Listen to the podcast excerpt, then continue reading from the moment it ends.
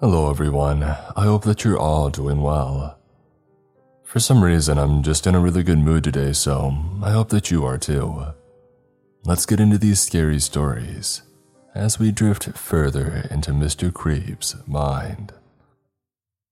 We broke into the catacombs beneath the Vatican. Written by S. Torshen.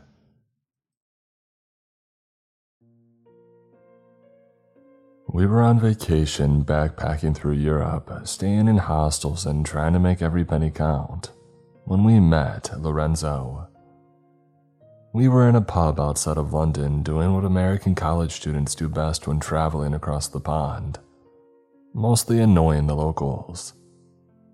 We were about to get kicked out of yet another pub, the third one since our trip had started when he had approached us. You Americans, you only think you know how to have fun. I show you a better way. Show you things that you will talk about for the rest of your lives. For a price, he said, his thick accent obscuring the insulting nature behind his words and hyping the intrigue of his offer. There were four of us: Marcus, my best friend, Julie, his girlfriend, and Amanda, Julie's best friend. I always had the biggest crush on Amanda ever since we had first met. And me, I'm Franklin, by the way. Four American college students spending the summer in Europe, making memories and seeing the inside of as many pubs and bars as we could afford. When this young, darkly handsome Italian approached us and offered to show us an unforgettable time, we were all skeptical. We had seen too many movies and knew to be wary about who to trust in a strange new land, hostile, taken, etc.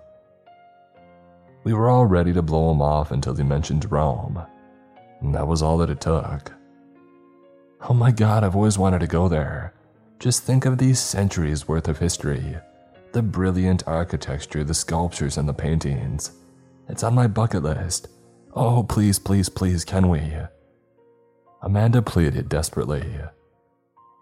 She seemed to be alone on the decision of wanting to go, so me being smitten by her like I was, I jumped on the bandwagon. Anything that I could do to make her happy, as well as spend more time with her, I was down for it. That's 2-4 and 2 against. We're deadlocked, it seems. Oh, come on, Marcus, pretty please. If we all go there, it'll be 4 of us. There's only one of him, if push comes to shove. Plus you've got that stun gun, Julie, and Marcus, you know karate. Amanda pleaded with the couple. How much? Marcus asked the stranger, his resolve visibly weakening. You pay for my train ticket and give me 50 euros and we go, I take you, Lorenzo said with his limited use of English. My cousin is priest and I take you to beautiful church and he let us in. Show you things not allowed to the public, he said, trying to seal the deal. It worked, as shortly after, we were all in agreement. On the train ride there, we all goofed about and bantered. I couldn't help but notice Lorenzo was suspiciously quiet. I had chalked him up to not having the best grasp of the English language, much less our Americanized version of it. So long as he kept his word, we were sure to have a blast, but I still kept my eyes on him like a hawk. He had agreed that we wouldn't have to pay him until we had arrived at the church in question, a reasonable stipulation. Even so, I didn't fully trust him. When we had arrived, Lorenzo made a few phone calls, speaking Italian the whole time.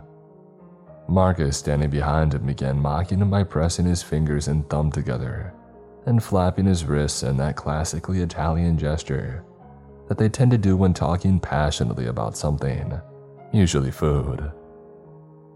I got a chuckle out of this, and thankfully Lorenzo hadn't noticed, so engrossed he was with his phone conversation. When he had finally finished his phone call, he bid us to follow him. We passed many gorgeous fountains and ancient temples of worship along the way. Naturally, Amanda wanted to stop at every single one and take it all in, though reluctantly couldn't lest we fall behind our guide. We'll have plenty of time to check it all out after our little adventure. This guy is supposed to show us things that aren't usually open to the public, and all the regular sites aren't going anywhere. We'll come back, I promise. Marcus chided her along. I couldn't blame her. The sheer number of beautiful statues, frescoes, and unique architectural marvels that we passed couldn't help but catch her eye. This place was like a daunting maze, and around every corner history had been lived and written. We would have to stay here for days to see even a fraction of all that it had to offer.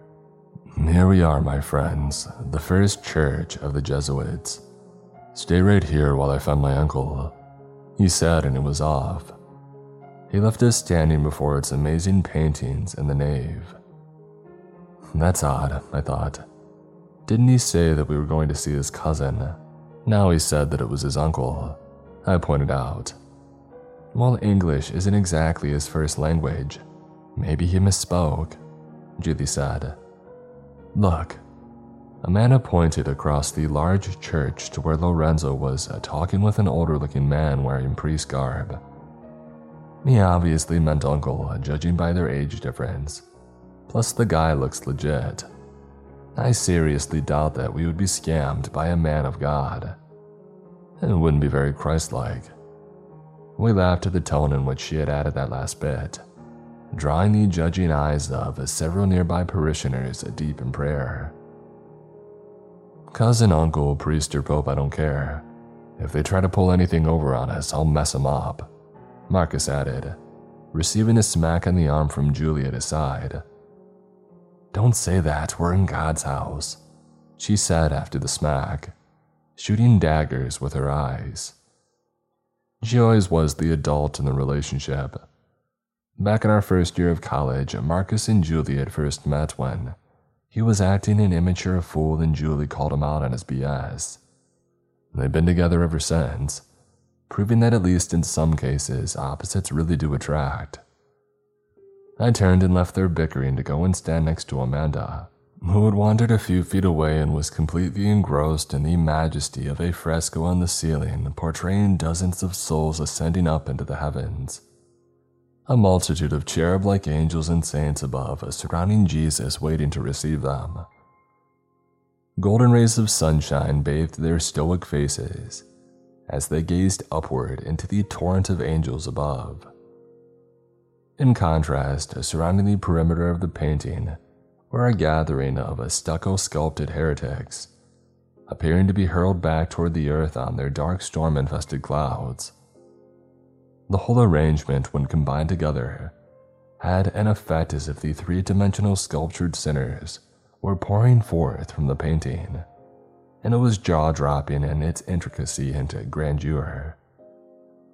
We stood there in silence, absorbing it all in when a voice broke our trance. It's magnificent, isn't it? We both turned around and looked. It was Lorenzo's cousin or uncle, standing behind us and looking upward to the installment that had us so captivated. His hands were folded behind his back in a posture of unthreatening authority. It was designed by Giovanni Battista Gili, years after the church's completion. You see these sinners around its border. Protestants, or so the church believes. Are you Protestants by chance? He asked, though in a non-judgmental tone. No, sir, I was raised Catholic until my mother had passed away, I said, receiving a smile from the older priest. He turned to Amanda, raising a quizzical eyebrow as if to ask, and you? Oh, non-denominational, she answered his silent query. He merely maintained his friendly smile at her answer, though for just a split second I could swear that I saw a facial twitch. Those were different times, he said, gesturing back upward with a glance. These days all are welcome in the Lord's house, the way that it should be. Lorenzo told me that you're students, yes, and that you wish to see some of our more private artifacts in the collection.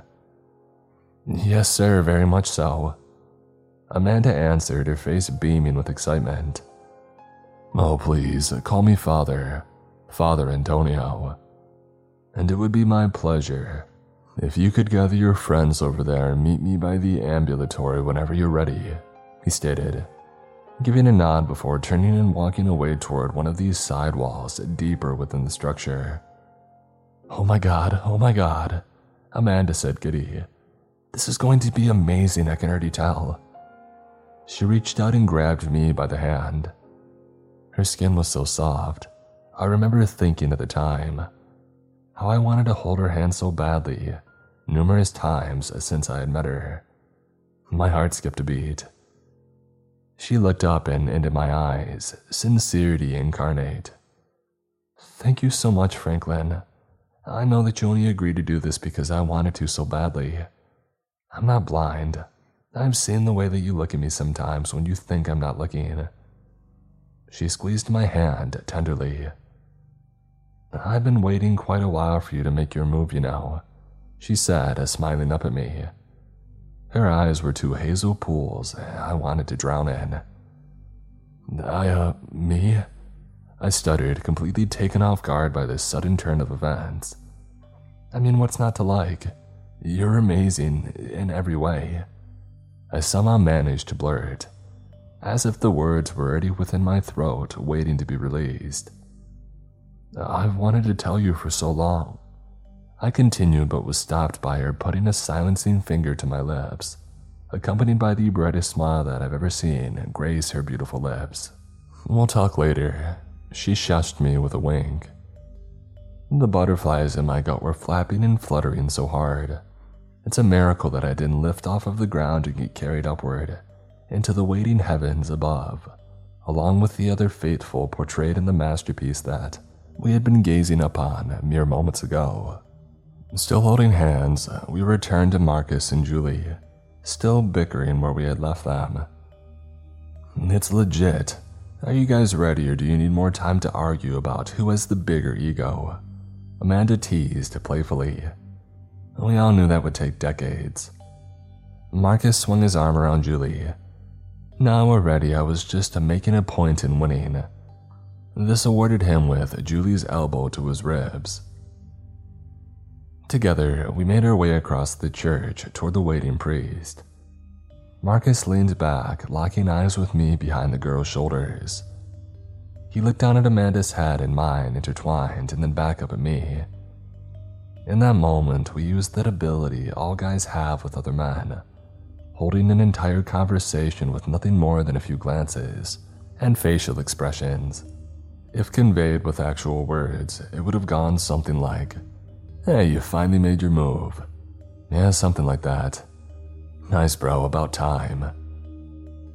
No doubt the girls had their own psychically silent conversation, only they were far better at it in every way, and were able to convey infinitely more complex notions and communicate without the need of even eye contact. Such is the advanced nature of the fairer sex. When we arrived in front of the old priest that we were intercepted by Lorenzo, who merely extended his palm in expectation of payment. He seemed satisfied when the money was placed in his hand, and wordlessly he turned toward the entrance and left. We followed Father Antonio through an intricately carved door that was previously cordoned off by a red velvet robe. I suppose you want the full tour experience, he asked as he led the way, not even glancing over his shoulder at us. Yes, please, Amanda chirped. Well, of course. Construction began in 1568 under the leadership of Pope Pius V, who was granted the duty of Pope 2 years before. He died sadly before seeing its completion in 1580. Baloney, you're telling me that this place only took 12 years to build, I mean all of this?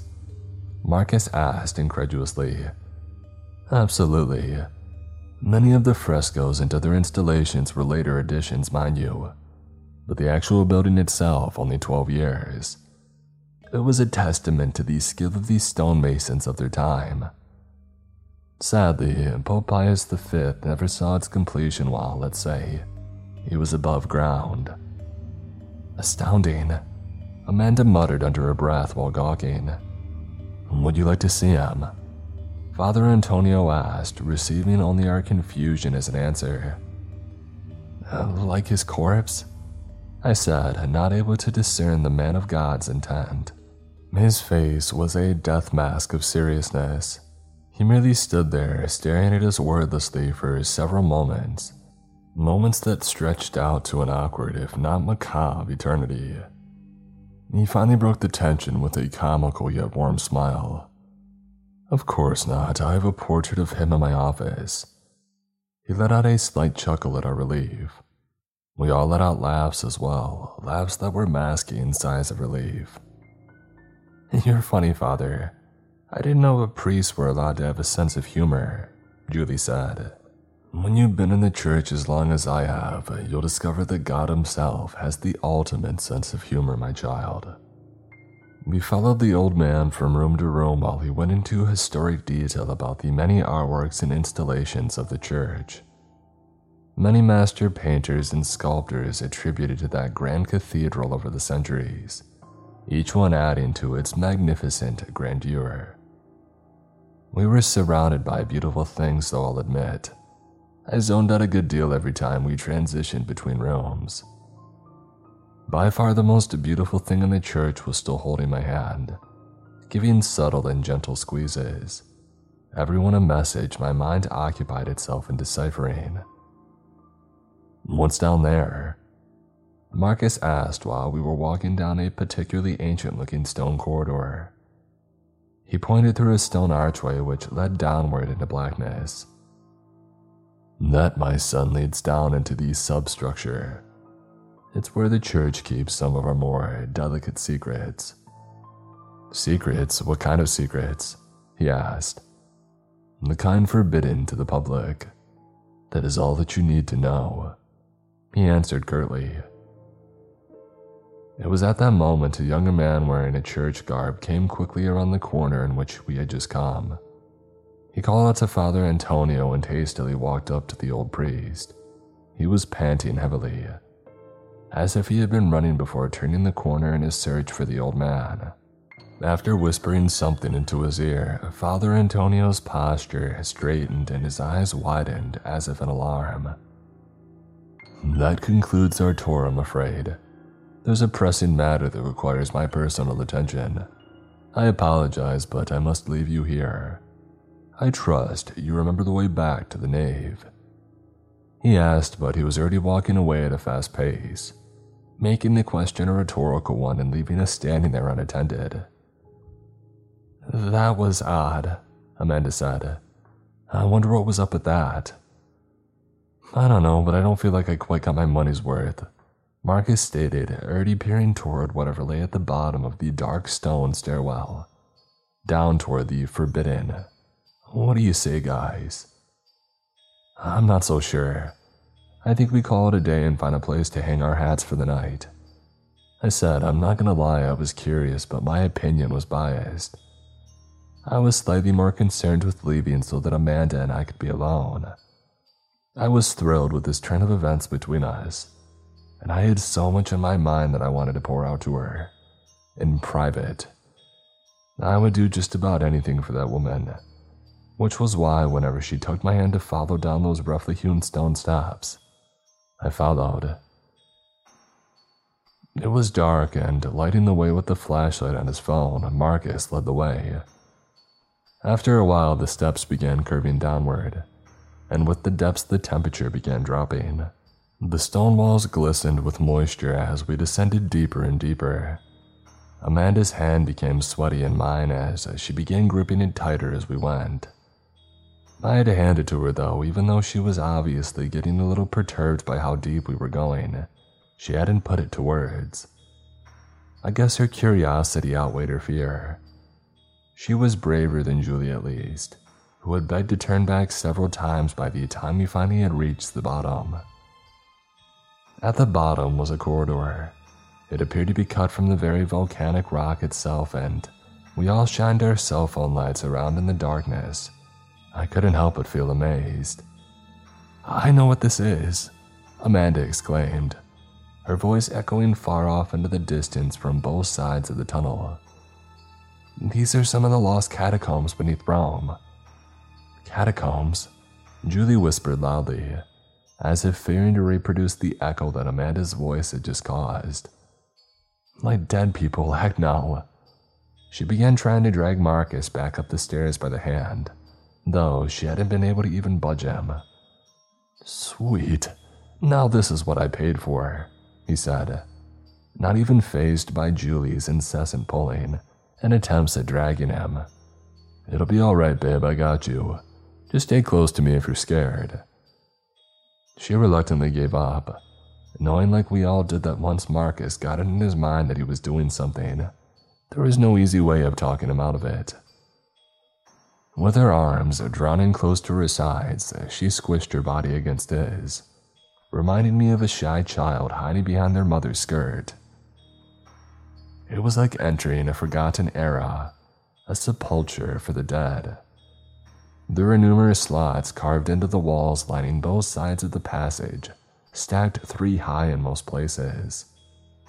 Lacali, as Amanda called them, fused to that large rectangular slate sheets of rock enclosing them in, though for every one that was still intact, there were dozens that were smashed open, and even more that were non-existent and open to the beams of our lights.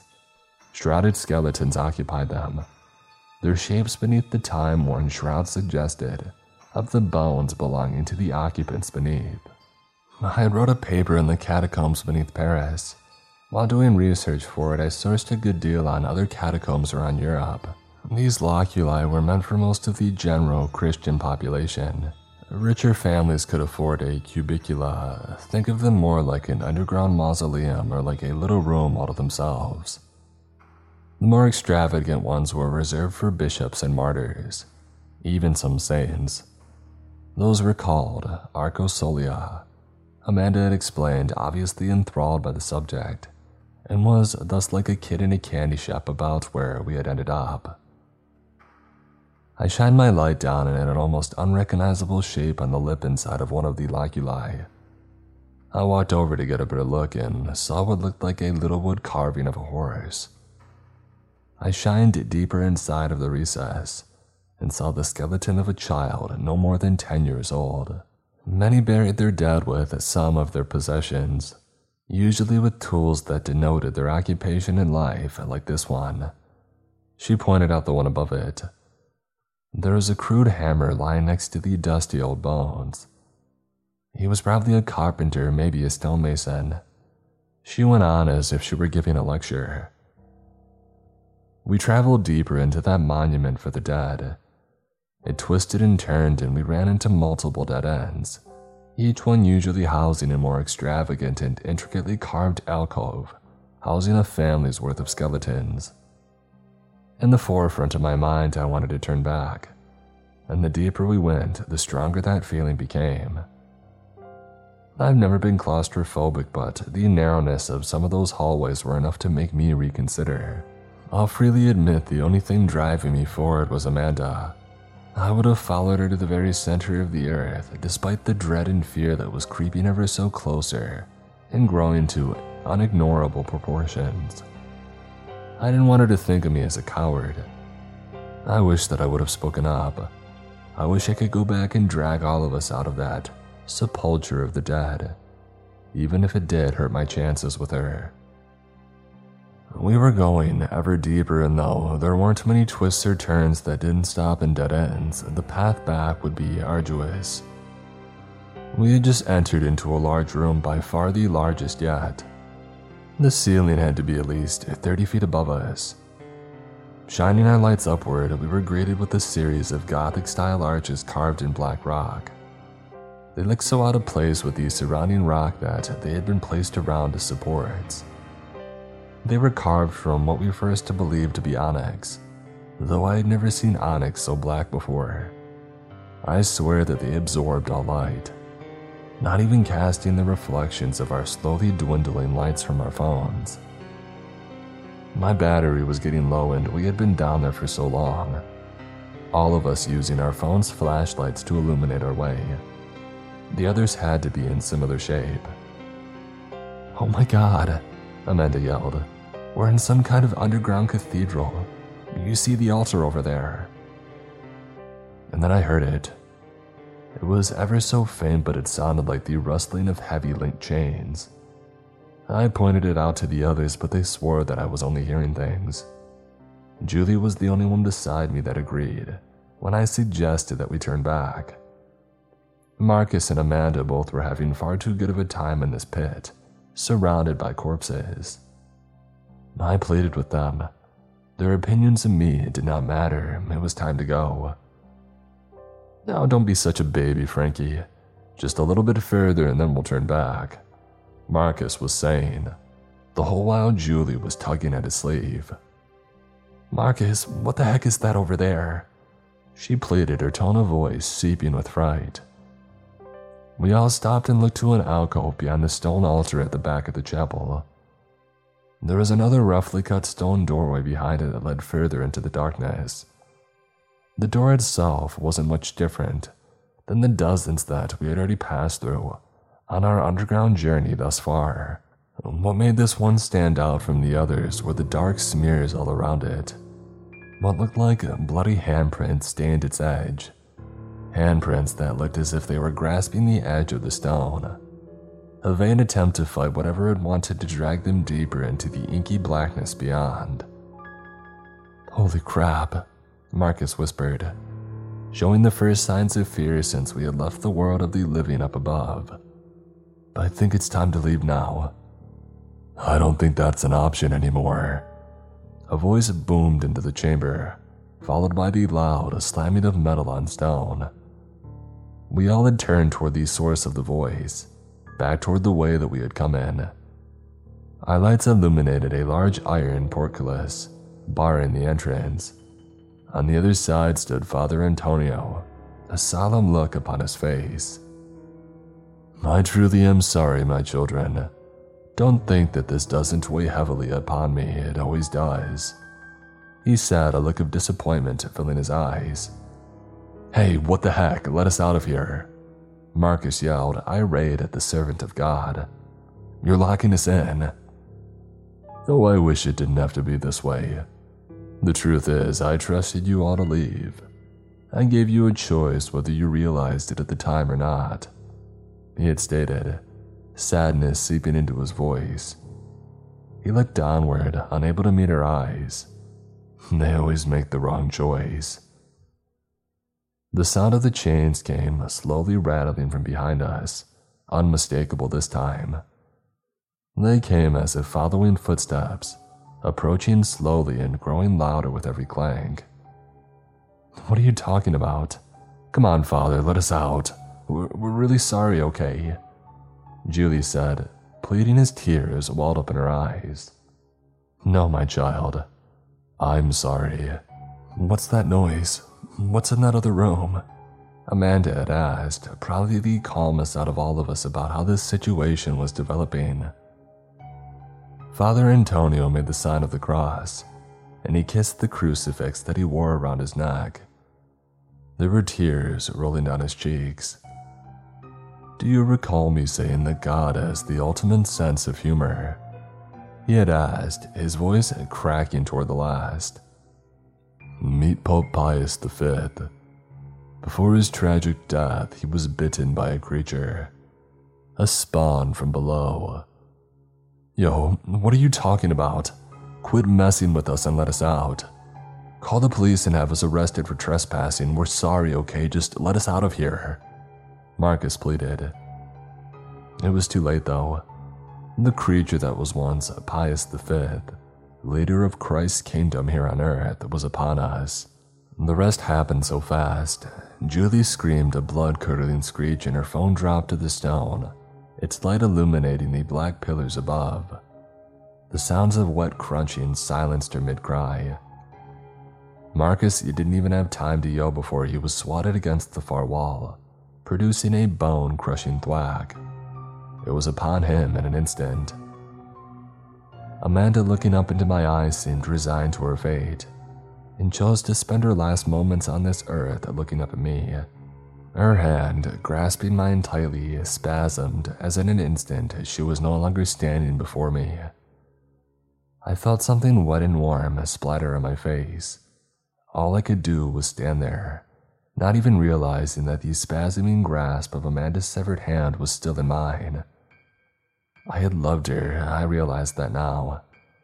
She was made by God for me and I for her. I continued to stand there in shock, waiting for the proverbial executioner's axe to drop and end my wretched existence. It never did. I had gone into shock, either that or my mind decided to shut down, in a vain attempt to protect my sanity. The next thing that I remember, I was sitting across from Father Antonio. We were back in his office and he had been speaking. "Spare is the faithful. He was able to sense that about you. You, my child, are special. God has chosen you." Why? It was the only thing that I could muster the strength to say. Not so much inquiring into what he had just said, as much as I was questioning how a loving God could let such a horrible thing happen, could take Amanda from me just as we were beginning our journey into each other's hearts.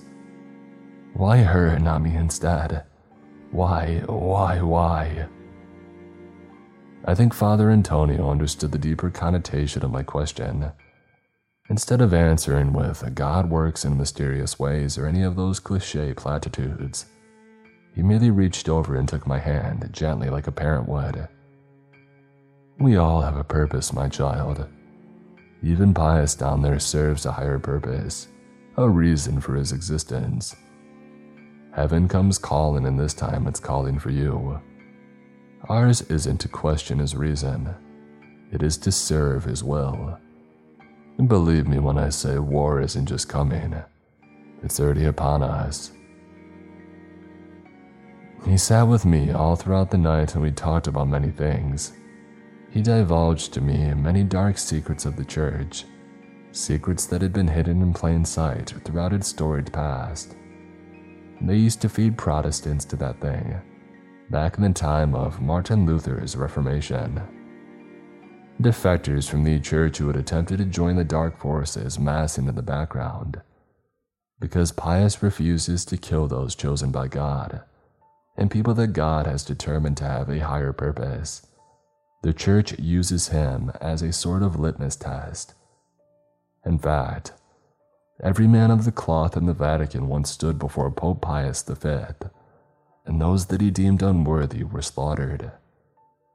It ensures that all those who attain high rank within the church are chosen by God himself, vetted by a demon. He was God's demon, though. God really does have a sense of humor, I thought, looking up into the portrait of Father Antonio had of Pius V on his office wall. I had so many revelations dropped into my lap that night.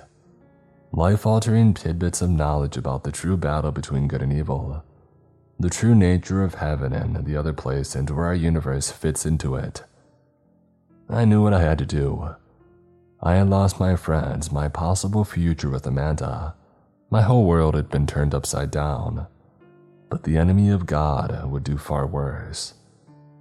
They wouldn't stop until it was all consumed, turned to ash in the blink of an eye just to prove a point to God. To them, we were merely cannon fodder. That night, I found my reason for existence. I looked back on it now, not only with sorrow but with purpose. It was the day the veil was lifted from my eyes and I hated what I saw. I saw the truth. By their logic, God chose me. I'd meant for a higher purpose, meant to do God's will. I question the sanity of such a God of his twisted intent. The only way that I can rationalize it, any of this, is that he must be suicidal, because I intend to burn it all down.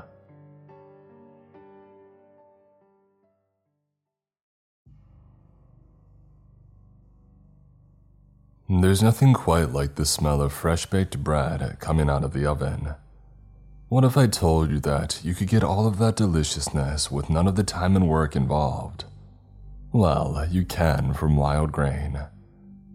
Wild Grain is the first ever bake-from-frozen subscription box for sourdough breads, fresh pastas, and artisanal pastries. Wild Grain uses a slow fermentation process that's easier on your belly, lower in sugar, and rich in nutrients and antioxidants, unlike typical supermarket bread. Every item bakes in 25 minutes or less as well, which is very convenient. Wild Grain is offering delicious products such as an ancient grain sourdough loaf and fresh artisan fettuccine pasta. I received both of these items in my Wild Grain box and both were absolutely delicious. They tasted better than the regular stuff that I would buy at the store, and much more fresh. My favorite had to be the ancient grain sourdough loaf. It was great for sandwiches or just good on its own with some butter and oil. And I felt good after eating it, not weighed down or too full.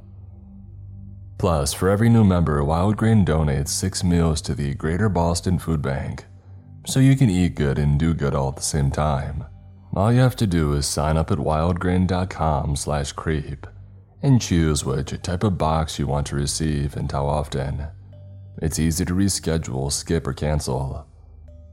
Plus, for a limited time, you can get $30 off the first box, plus a free croissants in every box, when you go to wildgrain.com/creep to start your subscription. Yeah, you heard me, free croissants in every box, and $30 off your first one when you go to wildgrain.com/creep. That's wildgrain.com/creep, or you can use promo code creep at checkout. I discovered some horrifying information on Valentine's Day, written by Mike Jesus. I have been consumed. Whatever remains of my voice is now hidden beneath the deafening buzz of 80,000 souls. My body is now a vessel for something much greater than myself. My sense of individuality has been martyred for a greater whole. Yet beneath the cacophony of the many-footed hive that has taken control, there is still a trace of something human. It always sneaks up on you, doesn't it? You just go through your life thinking that you've gotten used to being single, that all of the feelings for your past flames have gone dormant. But then February 14th rolls around and you get to feel the scorching fire of loneliness. Out of nowhere, the whole world decides to sing the praises of their love life, and you are reminded of just how lonely you are. It's been 3 years since we split, and I want to believe that I've been getting better, but every year the wounds are reopened. Valentine's Day always provides me with a sense of dread, seeing all of those happy people writing posts about how fulfilled they are in their relationships. Makes me feel like I failed as a human being. This year, however, there is an extra layer of dread. This year, there is a stinging suspicion that Allie would get engaged. In the morning, I couldn't get out of bed. The initial torrent of romantic social media posts had me paralyzed. The only way that I could get through the day without breaking down was to find a distraction. Something to help me block out everybody else's happiness. As I lay in bed, scrolling through the internet, it came to me. A headline to answer all of my woes. Saint Valentine is also the patron saint of beekeepers. Enjoy your romantic evening, but don't forget, the bees are going extinct. The headline gave me the strength to rise out of bed. As I ate breakfast, I read 6 articles about how important the bees are to the planet's ecosystem. The scientific evidence was overwhelming. Bees were dying at an unprecedented rate. Something had to be done. By the time I got into the office, I had made a conscious decision.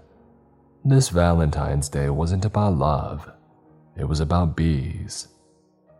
I spent the entire morning chucking out bee facts. Did people know that most of the world's food supply relied on bees? Did they know that 40% of all the bees in the United States had died between 2018 and 2019? Could they believe that no one was doing anything about it?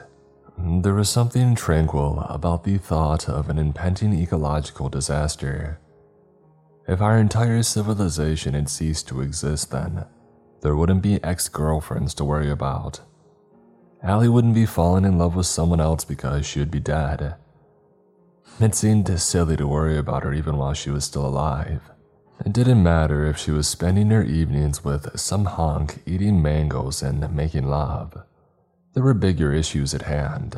The bees were dying. My newfound bee obsession managed to shield me from all notions of small talk throughout the morning. But by the time I went into the break room for lunch, the Valentine's Day mood became inescapable. The break room was covered in pink streamers. A stack of heart-shaped cookies was on the table for anybody to grab. Everybody was chatting away about their happy relationships. These people didn't care about the world ending. All they wanted to talk about were their plans for the evening. No one wanted to talk about the bees. Being in that room made me think about my own evening plans. I grabbed my sandwich and went outside. The park was calmer.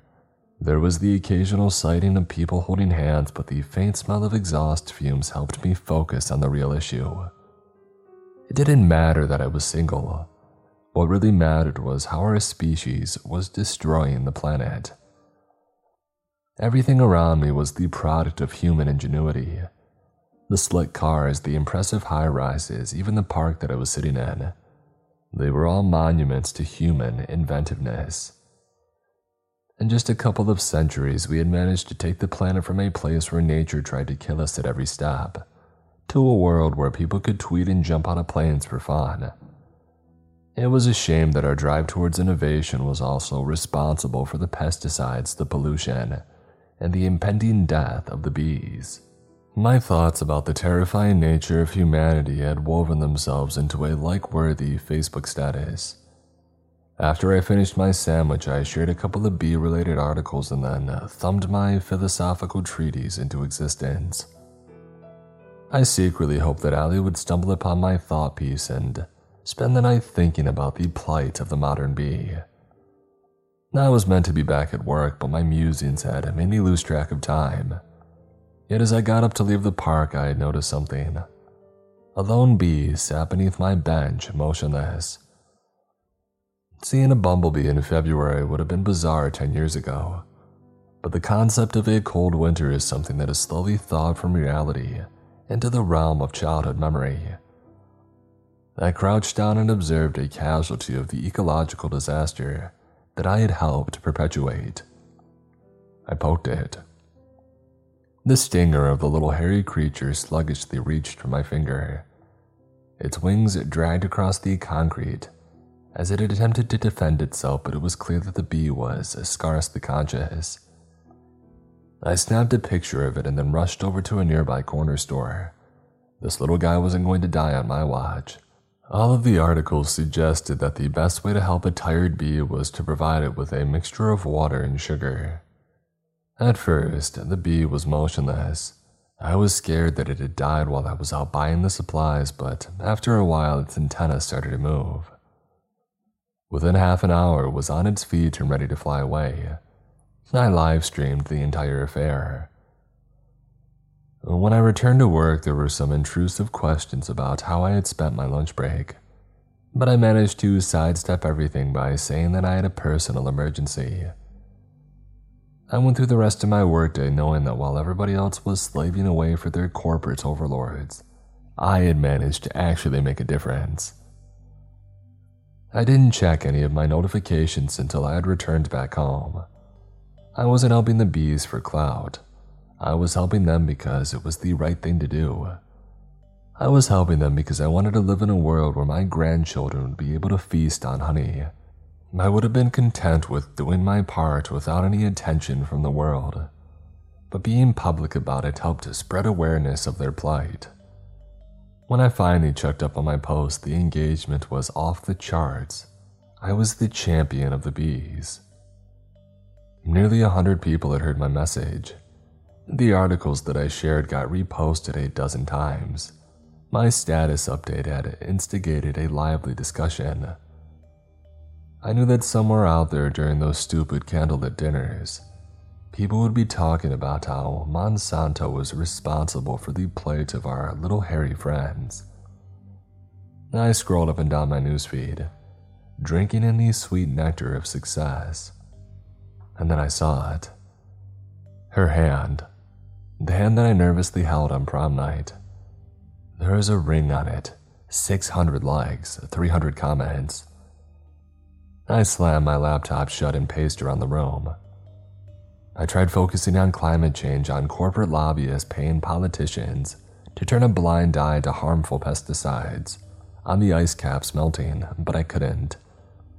The thought of Allie getting engaged burrowed into my mind like a brain parasite. A film reel of all our happy moments played in my head.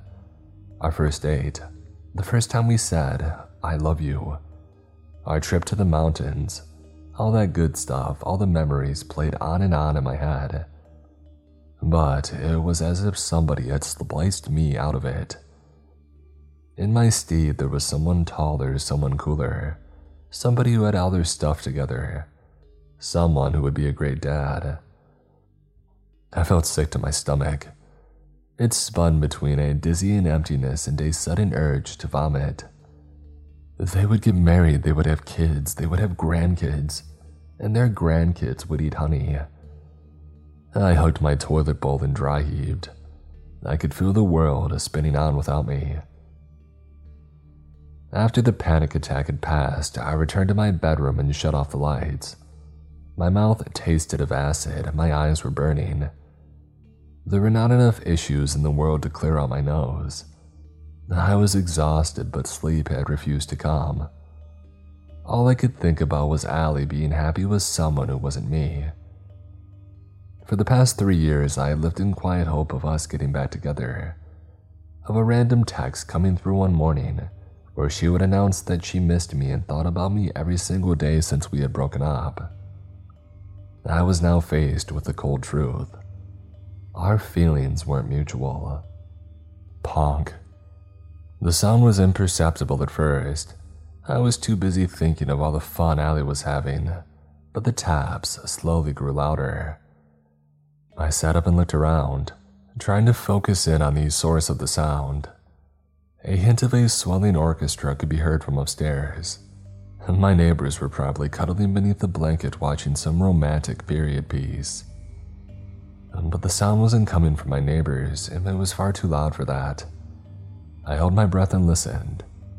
The sound was coming from my room. A lone bumblebee was tapping its little stinger on the glass of my window. I got out of bed and turned on my light. Before the absurdity of a lone bee traveling to the 6th floor of an apartment complex could dawn on me, 3 friends joined the bee. They tapped away at the window chaotically as if they wanted something. More bees materialized out of the night and drifted towards my window. The world outside was starting to disappear beneath a layer of black and yellow. Whatever comradeship I had felt for the bees was now gone. Those little stingers were aimed right at me. Memories of wasps and hornets' nests filled my head with terror. I ran through my apartment, making sure that all my windows were closed. The bees weren't just knocking in my bedroom.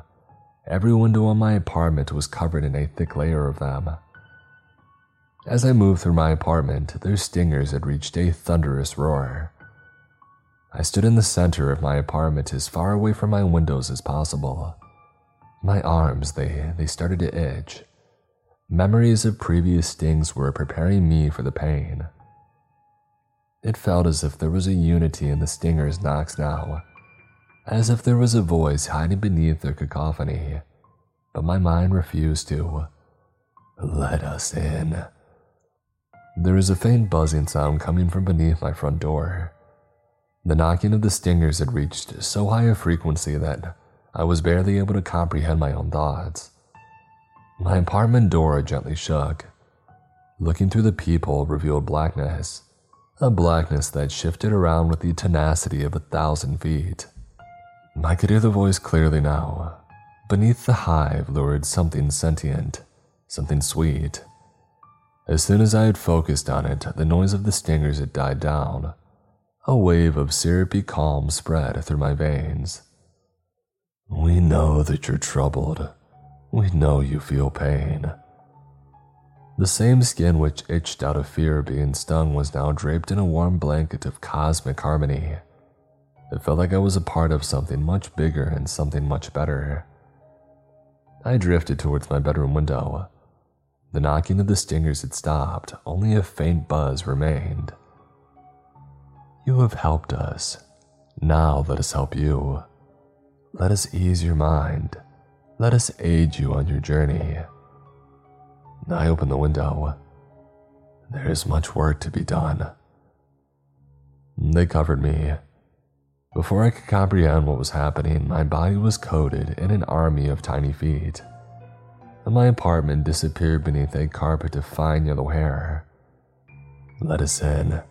Let us help you. Let us ease your burden." My knees buckled beneath these wave of sweet ecstasy, and my skin could no longer perceive a difference between me and the bees. My jaw relaxed, my mouth filled with movement. "We can save it all. If we work together, we can save everyone. You have done good work, but together we can do so much more. Let us in." A faint memory emerged. In some other life, I sat in a cinema. Allie was leaning on me. A bit of popcorn was stuck in the back of my throat. The audience laughed at something on the screen. I washed down the popcorn with her soda, yet the memory drifted away as gently as it had emerged. This didn't happen to me. This didn't happen to us. They made their way down our throat, each arrival sending another ripple of pleasure through our body. We could feel them in our veins. We felt whole. And then the room was empty, but we didn't feel alone. A sense of wholeness radiated throughout our entire universe. "Do you want to say goodbye?" Somewhere within us, there is still the hint of a person, but he is irrelevant. If we let the bees die, the food chain of this planet will collapse. We will work together to keep us all alive. Our grandchildren will taste honey.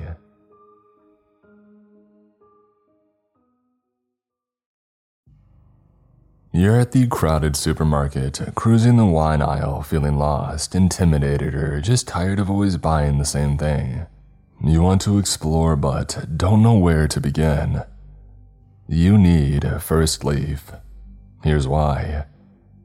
As America's most personalized wine company, First Leaf takes the guesswork out of wine selection. It's super easy. You just take their short taste quiz and rate the first few wines that they send you. I was sent a pretty good variety based on my answers. And then First Leaf will use your responses to curate a customized selection of delicious, award-winning wines based on your personal preferences, with 96% accuracy. A variety of new and exciting wines will be delivered to your door, with each bottle priced lower than what you would pay at a wine store. Quality and unique wines for a cheaper price. Can't get much better than that. You even get to choose when to receive your wine, and every selection is backed by First Leaf's satisfaction guarantee. Overall, my personal experience with First Leaf has been great. The website and quiz were easy to use, and the whole process was very efficient. My first box of wine had a fun variety of wines, and I can't wait to try them all, rate them, and then see what wines I receive next. Sign up today and you'll get your first 6 bottles for $39.95 plus free shipping. Just go to tryfirstleaf.com/MrCreeps. That's tryfirstleaf.com/MrCreeps to get your first 6 bottles for $39.95 plus free shipping. tryfirstleaf.com/MrCreeps. I work in a national park fire tower. Something evil lies to the north. Written by J. Trip 14.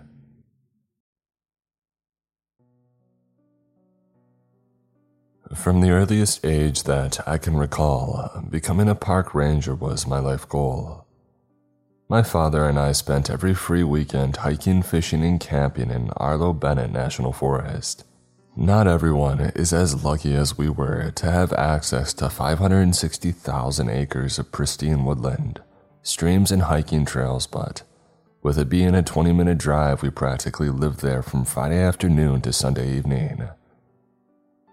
While I could recount hundreds of stories of our exploits in the park, I think it would be best if I stick with the information pertinent to the dangers that I want to warn you of.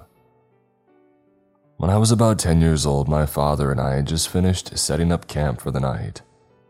Our tent was placed, the latrine dug, and our campfire was burning warmly in front of us. After a heavy dinner and a canteen of water, the call of nature indicated that it was time to use the restroom. I wandered to the hole that we had dug away from camp and I relieved myself. As I was zipping my jeans there, a soft whistle coming was from the forest ahead of me. Looking over my shoulder, I could see my father, pipe in mouth, sitting on the ground by our fire. Turning back in the direction of the whistling, I squinted my eyes and peered into the distance to try and identify the source. It was likely a bird, I thought to myself, but there were hints of a subtle melody that kept me from being certain. The fading light of the sun didn't provide me with much of a view, so I continued listening to the soft whistling. Having decided that it warranted no further investigation, I resolved to return to the safety of my father's company and the now much desired illumination of our campfire. I turned around and began trudging through the undergrowth of the forest when, over my shoulder, I was certain that I had heard someone shout from a distance, "It's this way, come and see." My fight, flight, or freeze response immediately chose the worst of all the options as I stopped dead in my tracks. Turning around quickly, I looked in the distance and saw what I thought was the silhouette of someone far in the distance. One arm waved above their head as if to say hello. They didn't call out again, but it appeared a single arm continued to wave in above their head before they eventually dropped it and stepped backward, disappearing behind a monstrously large oak tree. Without another thought, I bolted the short distance back to our campsite and, in a panic, told my father what I thought I had seen and heard. He smiled and reassured me that it was likely nothing more than another camper, but he would investigate, shouldering the strap of his rifle and digging his flashlight out of his bag. We trekked into the woods in the direction I thought that I had seen the figure. My pulse thumped rapidly the farther from camp that we went. As we neared the massive oak that I had seen from the latrine, my father began to sweep the ground with the beam of the flashlight, searching for signs of a disturbance. There was no sign of recent activity. The dried leaves and fallen branches seemed to be completely undisturbed. We continued a quarter of a mile beyond the oak and still found no sign of another camp or any other human activity. My father ruffled my hair with his hand and assured me that it had just been my mind playing tricks on me. I wanted to believe him so badly, but something in my heart told me that I had seen someone, or more unsettling yet, something. After getting back to our camp and settling beside the dwindling embers of our fire, my father did something that he had never done before. He began telling me a ghost story. "In this forest," he started, "people for over a century had told each other tales of wanderers in the woods. Beautiful melodies whistled in through the trees. Strangers in the distance would wave and beckon travelers to come and see incredible things. Anyone foolish enough to follow them vanished, never to be seen again." Not understanding why he would tell me these things, I began to panic and tears pooled in the corners of my eyes. Seeing the visible comfort, my father smiled and told me that as a boy, he had thought that he had seen the same things too. My grandfather had told him the same story when he was my age or perhaps a bit younger. Every time, they would tread the same trails that he and I hike now, he always imagined hearing or seeing the wanderers in the woods. When he told my grandfather what he had heard and seen, he took it as an opportunity to teach him that the whistling sound was a known call of a local bird. He would also find shapes in the distance and show him how inanimate objects at a distance could produce the illusion of a man or woman watching them. It could also be a practical joke, kiddo, he assured me. When an area has a popular urban legend, folks like to do what they can to stoke the fires. I began to calm down a bit. We were deep within a massive national forest, and the odds of encountering another person were slim at best. My youthful fears had gathered natural occurrences around me and organized them into an unnerving and unlikely scenario. Even if it had been a person, I thought that he was right. They were trying to play a joke on us, and I had fallen for it hook, line, and sinker. I eased my posture substantially and smiled thankfully at my father. In all of our trips together after that, I never had the same experience again. That all changed when I began work as a park ranger at Fire Tower No. 1. Arlo Bennett National Forest was full of darkness that my father had worked so hard to convince me was only a figment of my imagination. I wish he had been right. I had just finished college with a degree in wildlife conservation not long before the start of the pandemic. Needless to say, this was not a kind time for new graduates. A local pizzeria near campus had provided me with steady hours and a decent paycheck throughout my studies. But with increasing recommendations and closures, my hours had dwindled to a quarter of what I had previously worked.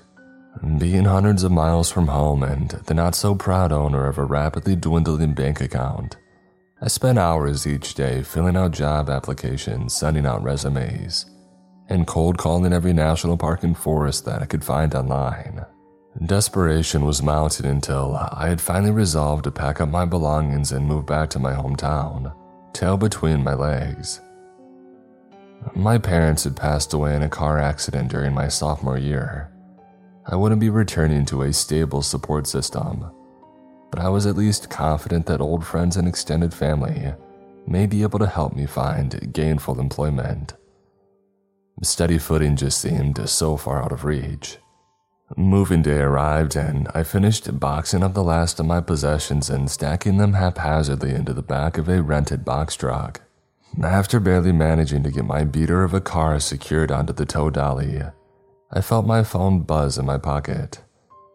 Slumping down onto the tailgate of the box truck, I fished it out and saw a red notification bubble on my mail application, and I clicked it. The feeling of joy I experienced can't be accurately described as I read the attached email. Arlo Bennett, National Forest Hiring Authority. Subject: Your application has been chosen for Fire Tower No. 1 in Arlo Bennett National Forest. Mr. Parker, congratulations and welcome to our team here at Arlo Bennett National Forest. We are excited to inform you that as a new park ranger for wildlife services, you will be stationed at Fire Tower No. 1. You are expected to arrive at Ranger Station 3 on, date redacted, at or before 8 a.m. EST. Uniforms, equipment, shelter, and necessities will be provided as this is a 24/7 live-in posting. If you require storage for personal items that you do not wish to keep in your on-site residence, accommodations will be made upon arrival. Please bring a valid driver's license, a social security card, and a copy of this email to be presented upon arrival. If you have any additional questions or concerns, please contact your HR representatives at 606-555-3241 during the hours of 8 a.m. and 5:30 p.m. We thank you for your time and look forward to meeting you. Welcome to the team. Dennis Garland, Superintendent 2, Arlo Bennett National Forest. After reading the email over and over no less than 10 times, tears began to run down my cheeks. I was mildly confused. The email seemed to be informing me that I had already received the job, but I hadn't even done a phone interview. I told myself that my resume and application must have been such high quality that it wasn't necessary. Hindsight is 20/20. Only minutes ago, I was preparing to drive a box truck full of my second-hand furniture and meager possessions pointlessly toward my old hometown. Now I couldn't wait to travel down the road to my new career and what I thought would be a bright future. 2 days and one terrible roadside motel later, I pulled the box truck into a newly emptied parking lot in front of a log-sided building with a sign reading, Ranger Station 3. 2 well-aged Jeeps sat parked side by side in front of the station, both marked clearly as Ranger Patrol vehicles. I couldn't help but smile. There I was, right where I had always wanted to be. With a mixed sensation of pride and terror, I made my way into the ranger station and introduced myself to a man with salt and pepper hair sitting at the desk in the entryway. I introduced myself and was greeted with a vice grip of a handshake, and he identified himself as Superintendent Garland. He explained to me that while he was generally not stationed at this location, he made it a goal to personally meet every newly hired ranger and walk them through the orientation process. Over the next few hours, we filled out a seemingly endless pile of paperwork, drank bad coffee out of chipped mugs, and I listened intently to Superintendent Garland as he explained my job duties at Fire Tower No. 1. None of the duties sounded unusual in any way to start. I would work in a 3x3 grid with fire towers 1 to 9. For the first 2 weeks of the month, I would man the tower from 5 a.m. to 5 p.m. A reserve staff member would report to the station to give you a day off to readjust your sleep schedule for the last half of the month. For the following 2 weeks, I would work from 5 p.m. to 5 a.m. Each tower in the grid was staggered by the shift to watch neighboring off-duty sectors around them as well as their own. The primary concern was to watch for the inception of forest fires. Lightning strikes and unauthorized campfires were a constant concern in this area, so around-the-clock surveillance was necessary. All fire tower rangers were provided with a 2-bedroom, 1-bathroom cabin located at the base of the tower. They were fully furnished and basic sundries were provided for your first week on the job, with the expectation that you provide your own groceries and toiletries thereafter.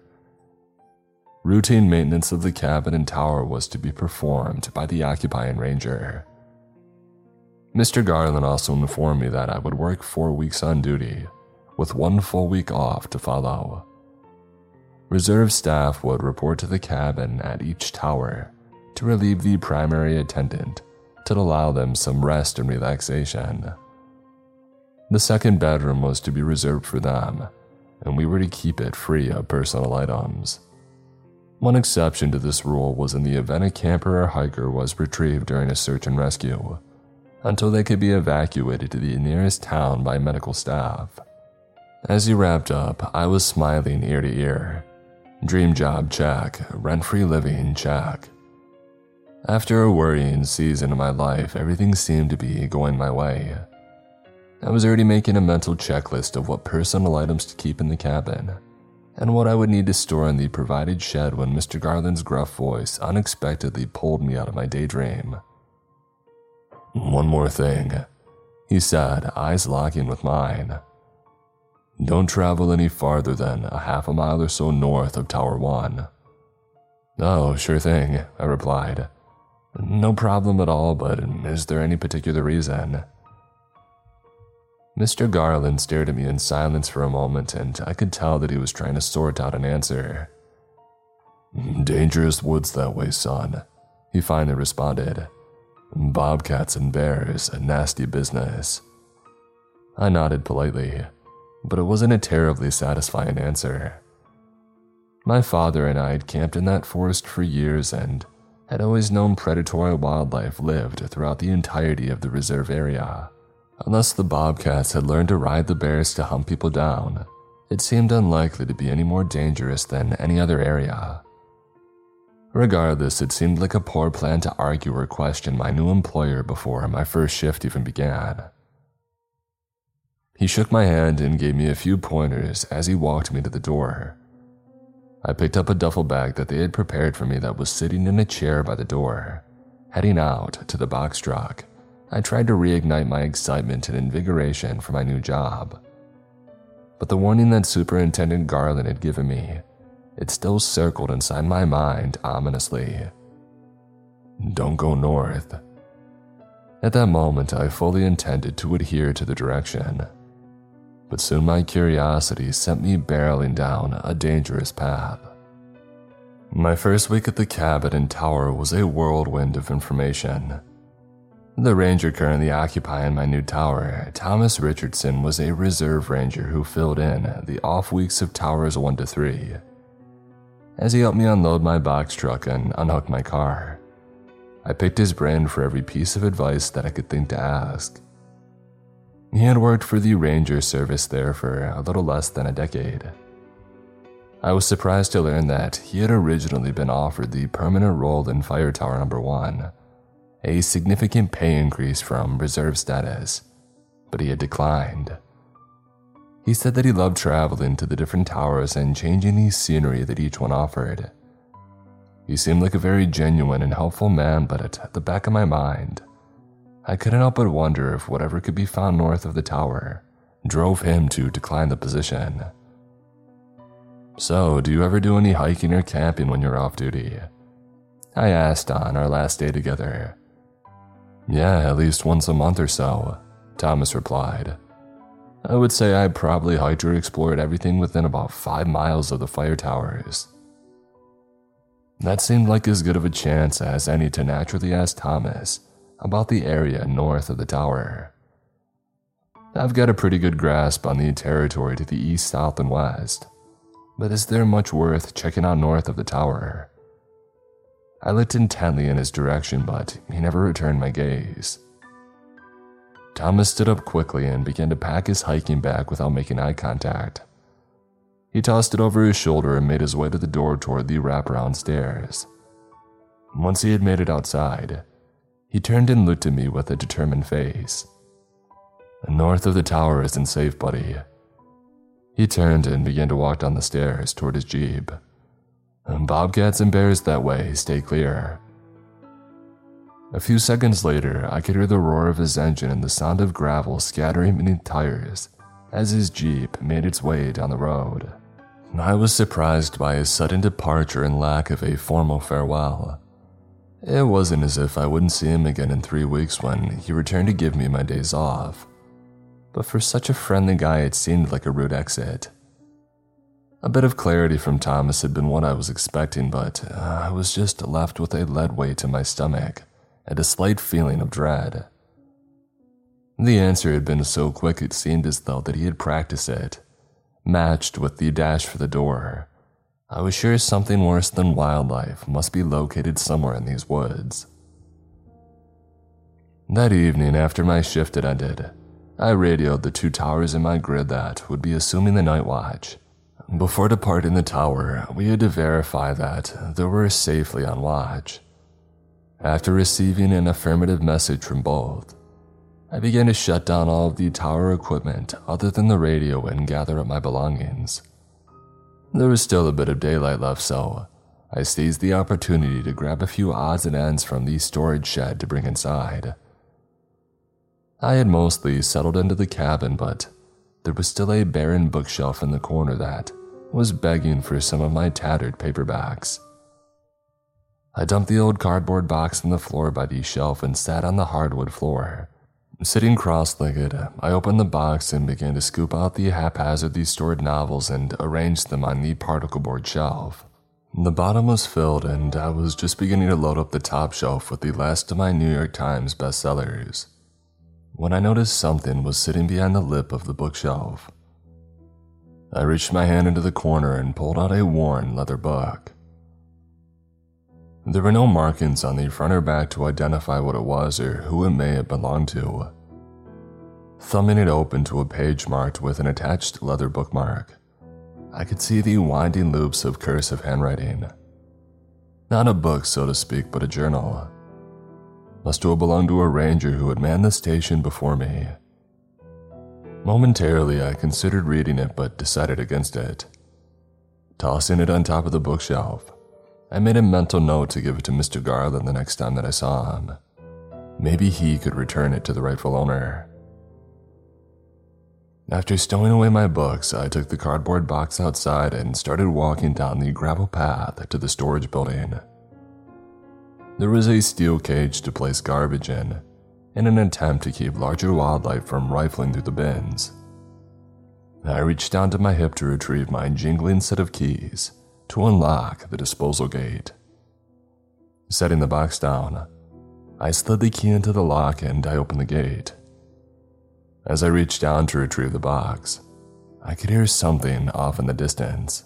By then, the light of day was a distant memory and my eyes had not yet adjusted to the darkness. Years of living in the city had made me forget just how dark the forest could be. I had still gone on the occasional hike or camping trip with classmates, but it had usually been a pay-to-stay campsite with bathroom-shower combination and pathways lit up with soft-wattage light bulbs. It hadn't occurred to me to switch on the light that extended to the storage shed. My visibility was aided only by the light of the cabin's front porch, which was swallowed up by the walls of darkness. That is when the whistling began. It was soft and indistinct, but I could hear it nonetheless. The crunching of leaves and the snapping of twigs in the distance accompanied the unidentifiable tune. I was unable to move as I attempted to locate the direction that it was coming from, but my efforts were fruitless. While the sound seemed to be coming from one point far off in the distance, I could also hear traces of it all around me. Before Thomas had left, we went over to the camping permit logs for our grid, and there were none requested within 10 miles of my post. Although the most popular hiking trails were equally far away, so there was little to no reason for anyone to be traveling in that area at this time of night. The only trails nearby were less traveled and given to more experienced hikers. Anyone with the skill to travel those trails would also have the common sense to go and set up camp for the night. As I stood listening and squinting in the darkness, I couldn't help but feel like the 10-year-old boy from so many years ago, but this time I didn't have my father to comfort me. That night around the fire, he was able to explain all of this in a way that made me believe my imagination had just run away with me. Standing there by myself, I felt none of that certainty. The whistling grew louder and more distinct as I stood frozen in the darkness. Where before it was a disembodied and distant voice, I could tell that the source was moving in my direction. There was a haunting yet beautiful melody that I was able to hear more clearly. Crunching leaves and snapping twigs seemed to be just outside my field of vision. It was almost hypnotizing. My eyes began to close and relaxation began to settle into my bones. Icy fear had melted away, leaving me in a state of near bliss. I felt like it may be a good idea to just walk toward the source of the beautiful melody. "It's this way," I heard a soft voice say. "Come and see." The feeling of relaxation washed over me almost as quickly as it had begun. Where the melodic whistling had lulled me into a stupor, the sudden call from the darkness had sobered me to the situation. I stumbled backward toward the cabin and began to run toward the safety of the burning bulb. My heavy footfalls washed out all the noises from moments before. As I ran, I imagined some malevolent creature mere steps behind me, claws outstretched toward my back, still beckoning me to come and see whatever was in the darkness of the forest. Once I reached the front door, I pushed my way inside, slammed the door and engaged the deadbolt and slid onto the floor. My back against it, I simply sat panting and trying to listen for any signs of activity outside. There was no whistling, no footsteps on the walkway or the porch, no knocking. It was just the noise of my gulping breath and the thunder of my heart against my ribcage. After a few minutes, I was able to collect myself enough to put a plan together. If there was someone out there, maybe they were in danger. I went to the control room in the cabin and threw on the breakers to these spotlights, located around the perimeter of the cabin, fire tower, and storage building. Through the blinds of the cabin, I could see the piercing beams of artificial light. Before leaving the control room, I grabbed a floodlight and a hunting rifle from the rack. Slowly, I disengaged the deadbolt to the door and I stepped outside. The forest was now a terrifying combination of artificial light and obscenely long shadows cast by the spotlights. I made my way back down the gravel trail toward the storage building. The whistling had begun just beyond the storage shed. I turned on the handheld floodlight and began to sweep the tree line looking for anyone or anything that may have hung around. Nothing, not a single thing. For all of the crunching leaves and breaking branches that I heard, there was no sign that anything had moved through the area recently. Nothing larger than a squirrel, at least. I continued sweeping the distance with the floodlight when I heard the ping of an incoming call on the fire tower watch radio. The sound made me jump and I dropped the light to the ground with a heavy thud. As my heart calmed, I scooped up the light and headed toward the tower. Already out of breath after running from the storage building, the ascent at the top of the tower was painfully slow. I finally reached the lookout box and I turned on the light. Tower 1, this is Tower 5. Do you copy? I punched the button on the radio mic. I read to Tower 5, go for Tower 1. Tower 1, status check, the voice said. I can see your spotlights over there, Tower 5. Everything okay? I immediately felt embarrassed and didn't want to explain the commotion of the evening. Everything's all clear, I responded. Thomas explained how to use the spot system, but I wanted to give it a hands-on run. I'll cut him now. Again, everything is all clear. I thanked the ranger and headed down to the cabin and into the control room to cut the light system off. Hand trembling on the switch, I hesitated. As scared and tired as I had been, I knew that I had to take one last look outside before shutting off the lights. Pulling the cord on the blinds, I looked outside. In the distance at the edge of the spotlights, I thought I could see someone walking into the darkness of the woodline. My heart began to hammer again as I pulled my phone out of my pocket, trying to snap a picture, but they vanished before I had managed to open up the application. Before I returned my phone to my pocket, a curious thought had occurred to me. Thumbing through my applications, I finally found the one that I was looking for.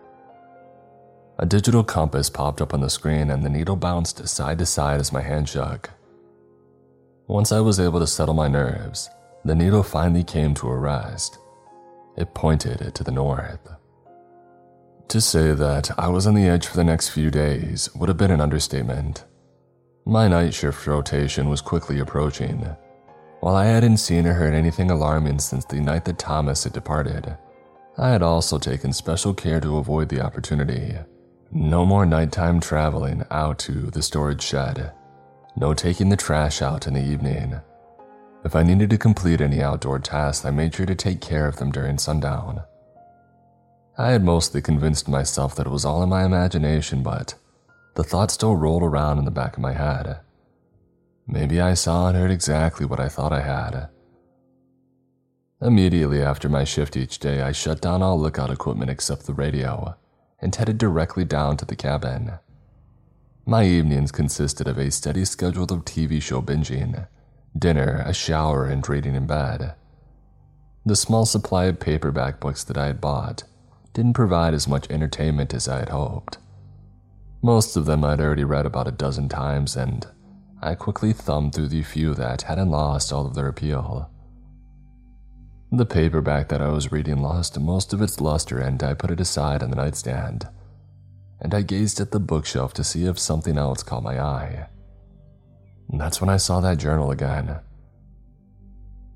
Shuffling out of bed into the bookshelf, I scooped up the journal and tucked myself back beneath my blanket.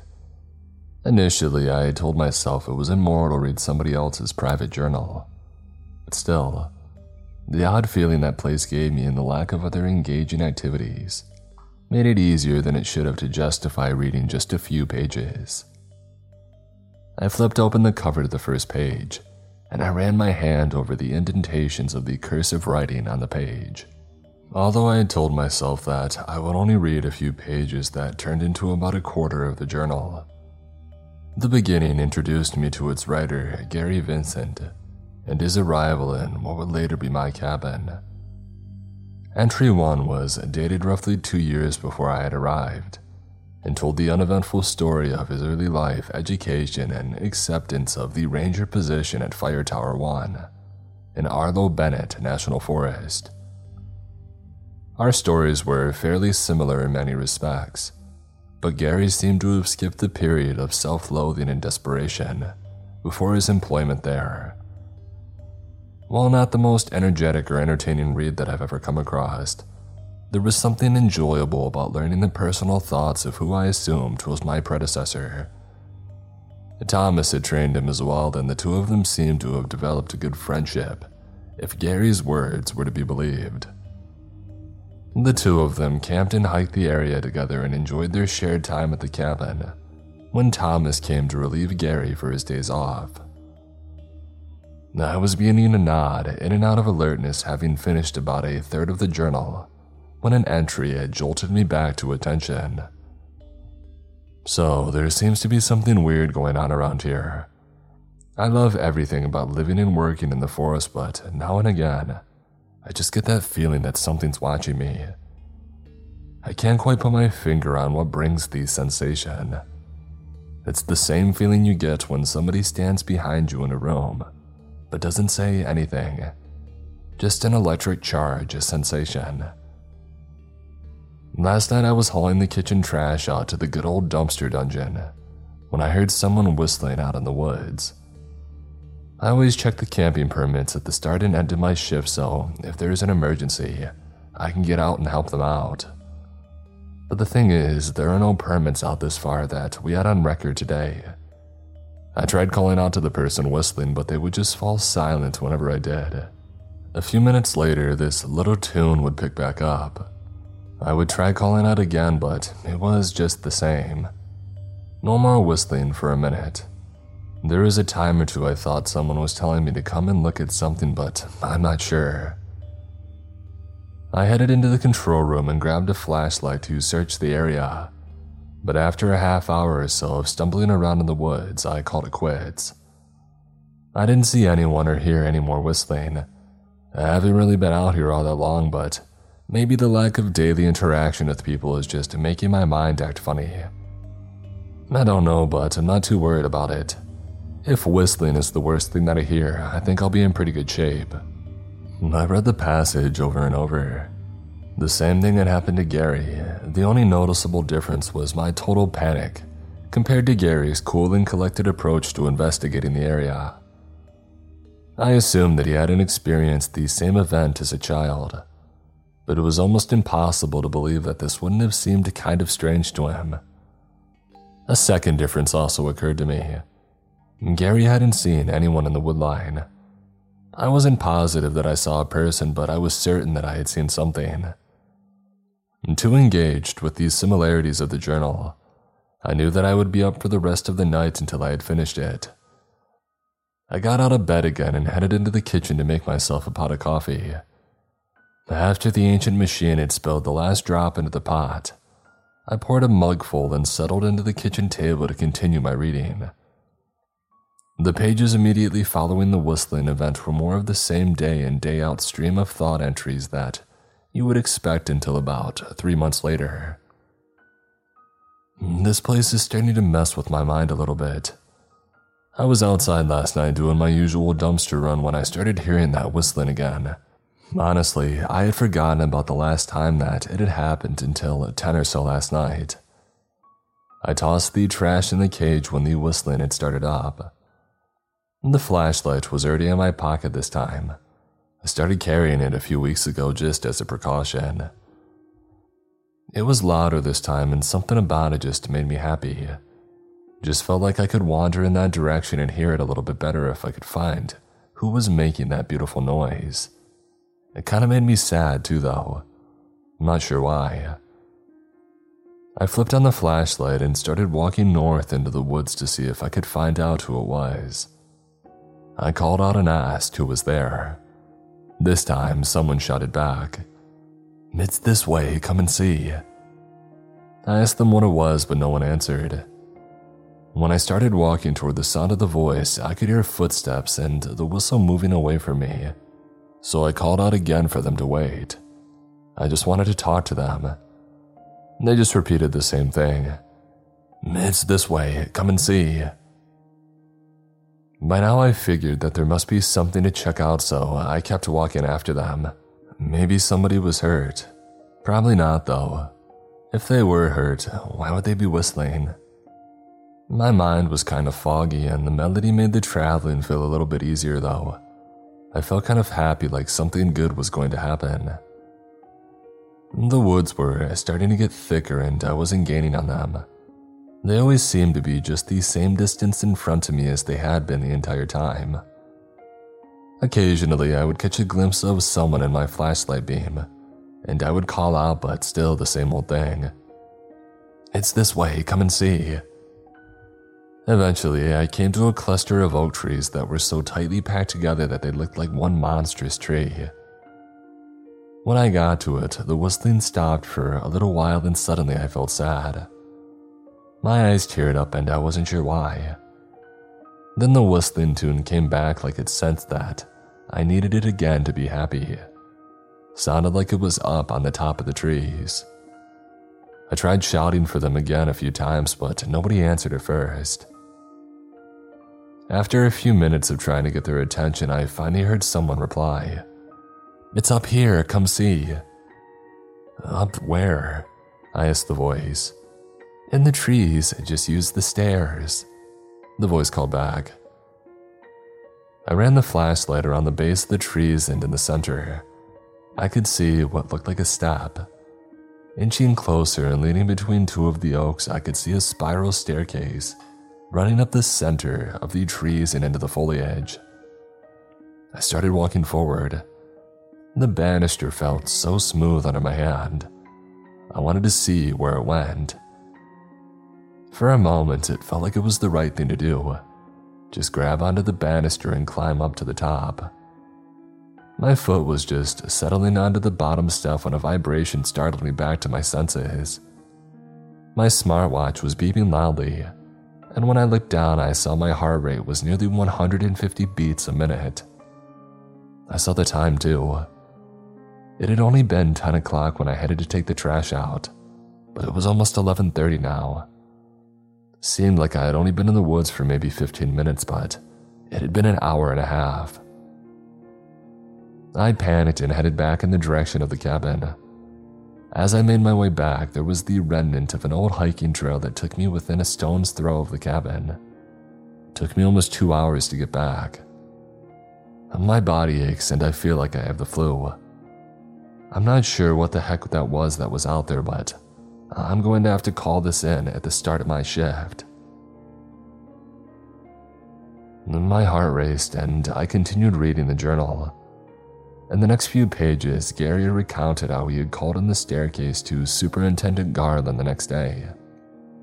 A team of rangers had met him at the cabin. They traveled back to the location where Gary had seen the stairs, but they couldn't find anything out of the ordinary. Gary begged them to go back at night, thinking maybe that they would see it again.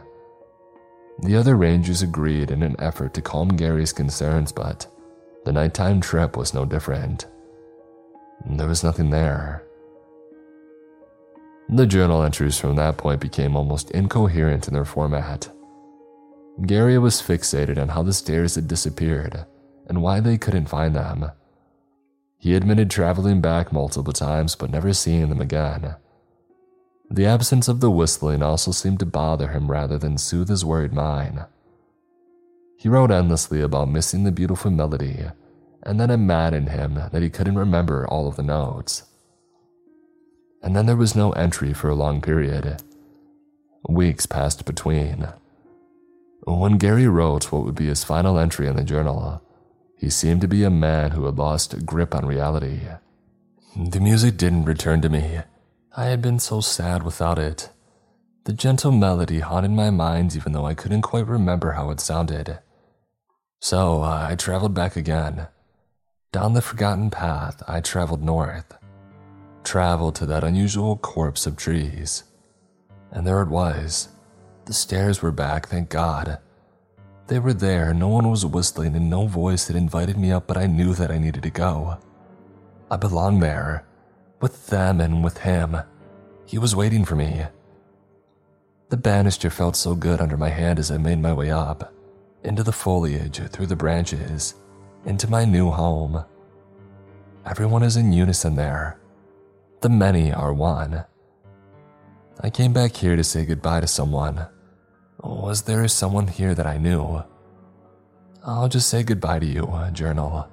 I'm going back. I know that I will stay. I want to be in unison. Maybe I can help others find their way there. I hope that you will let me help. So many souls can be one if they let themselves go. To anyone who reads these words, take heart. It is this way. Come and see. That was it.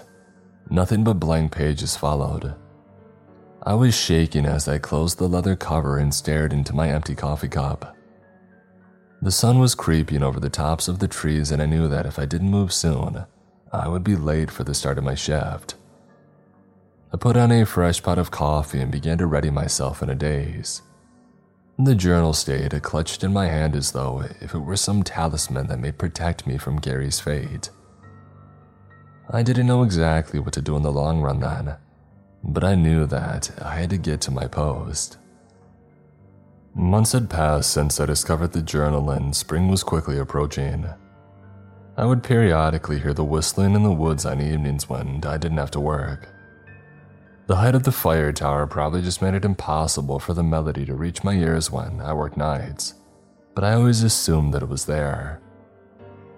When the whistling would begin in the evenings, I would put in a pair of earplugs to block it out. It seemed to keep me from feeling that unreasonable sensation to follow the haunting melody. Although it yielded no satisfying information, I shared the journal and its contents with Mr. Garland and Thomas. Mr. Garland explained that Gary Vincent had been a stellar employee for 2 years, but confided in me that he had a history of mental illness. While they explained his complicated situation, Thomas handed me a photo of Gary. He was a few years older than me, with bright red hair and a huge smile. They told me that Gary suffered from something similar to schizophrenia. It had been well controlled with medication for quite some time. Once Gary went missing, Thomas and the other rangers found a month's worth of his medicine in the medicine cabinet of the cabin. He had taken to traveling into the northern forest more frequently in the last few months. Thomas Garland and a host of other rangers had traveled to the location with Gary, that he had claimed to have seen the stairs, and there was nothing unusual. Each unsuccessful search seemed to cause him to become a little more distant from them, until eventually they all quit talking unless it had to do with work. The two of them implored Gary to seek help, but he never did, and then he vanished into the woods. The subsequent search for him only turned up his tattered uniform and his wallet. For my part, I continued doing my job. I liked the night shift the best because there was no whistling. Staring out into the darkness for a few hours, looking for fire, soothed my worried mind. My phone ran a constant stream of music to keep me company. When I worked the day shift, I would bring Gary's journal with me and study, as though perhaps I would discover some secret to his madness. I never did. It just seemed to provide a madness of my own that I was obsessed with what had happened to him. I honestly can't tell you why I decided to do what I did next, but the mystery had become more than I could take. Thomas arrived to start my week of duty, and I told him that I planned to do some camping. He seemed excited to have the cabin to himself for a few days. The day before he arrived, I had already unloaded the ATV in the storage shed with the camping gear and extra gas. I was going to go find that staircase. As soon as Thomas had started his shift, I fired up the ATV and headed on the trail to the east of the tower so that he would be less likely to discover my plan. I drove the ATV in a wide arc around the Tower 1 sector until I was about a quarter mile due north of the tower. It took me a while, but after hours of searching, I found the rutted trail that Gary had written about in his journal. The trip was uneventful, and with the use of the ATV, I reached the tightly gathered copse of trees in no time. I slid off the ATV and approached the cluster of trees with caution. They formed a tight circle with a 3-foot gap facing toward the south. The canopy shadowed the interior, making it impossible to see what was inside. With a lump in my throat, I pulled the floodlight off the ATV, and I aimed it at the circle of trees. There was nothing inside other than fallen leaves and a few dry branches. My pulse relaxed and my body tension eased. The staircase wasn't there. I felt a mixture of joy and sadness. Gary had seemed so sure of what he had seen, and now I felt sure that he had been suffering from hallucinations. Thomas said that he hadn't taken it in months. A sorrowful picture of a man who had lost grip on reality filled my mind. Walking inside the copse, I couldn't find anything out of the ordinary. Feeling content that the staircase was only a fantasy, I decided to make the most of my days off and follow through with the camping trip. The day was warmer than the seasonal average, so I chose to forego the tent and camp out under the stars. I was only going to be staying overnight, so I opted to not dig a latrine, and I concentrated on setting up a comfortable fire after clearing the brush.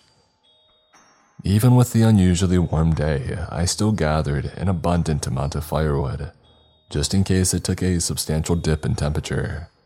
After a quick meal and a few chapters in one of my ragged paperback novels, I decided it was time to turn in for the night.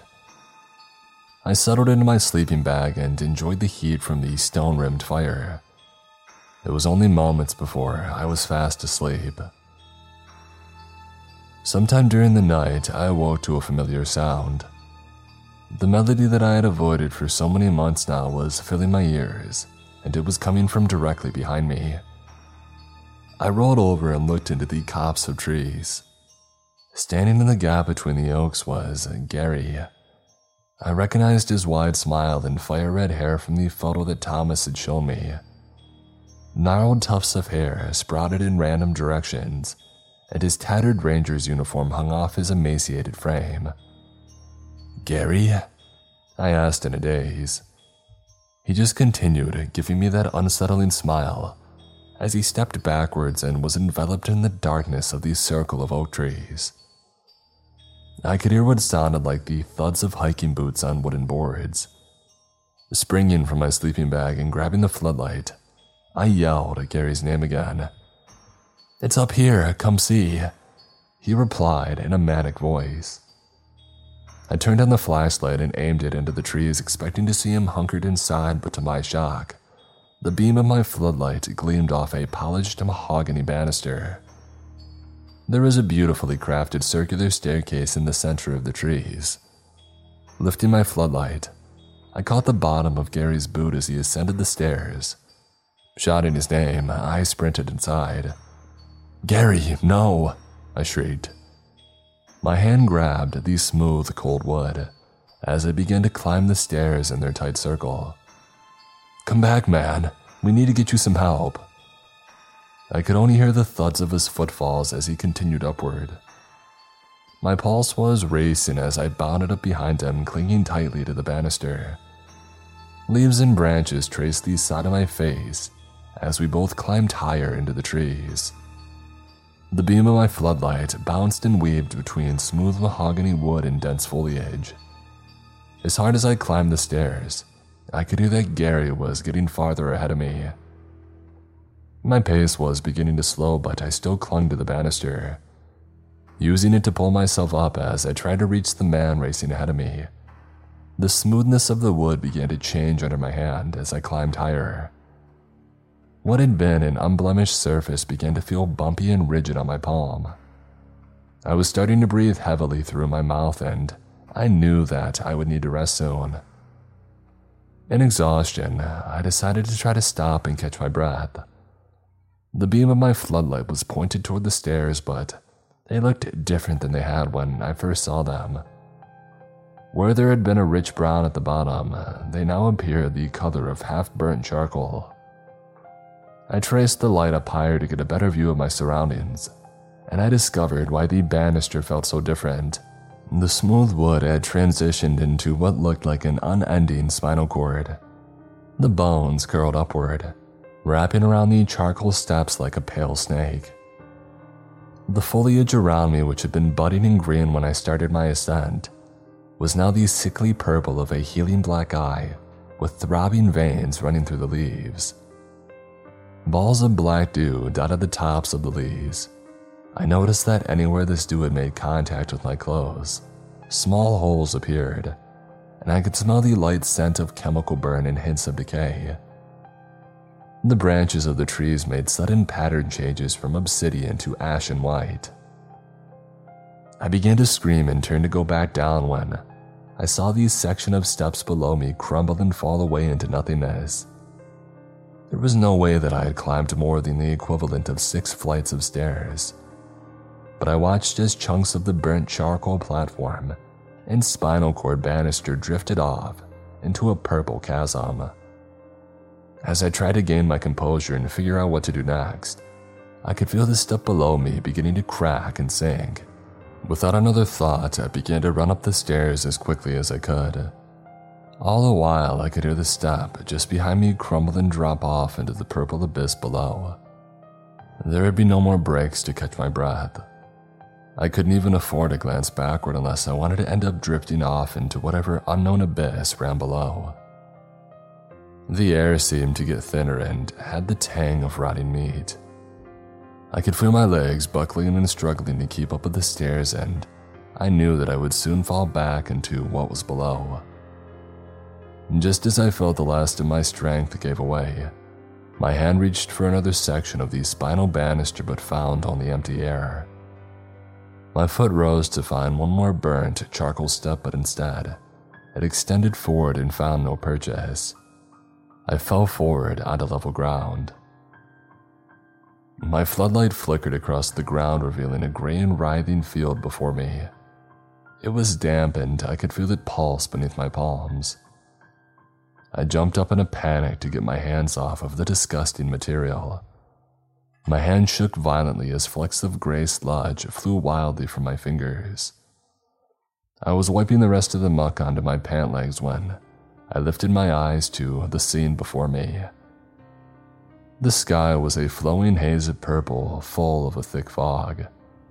There was no variation to this gray terrain. It writhed and shifted as far as I could see. Dotted over the landscape were thin, leafless trees swaying lazily in the cold wind. As my eyes focused in the low, unearthly light, I realized that they weren't trees at all. They were emaciated people. Thousands of them with bone-thin arms raised, reaching toward the sky.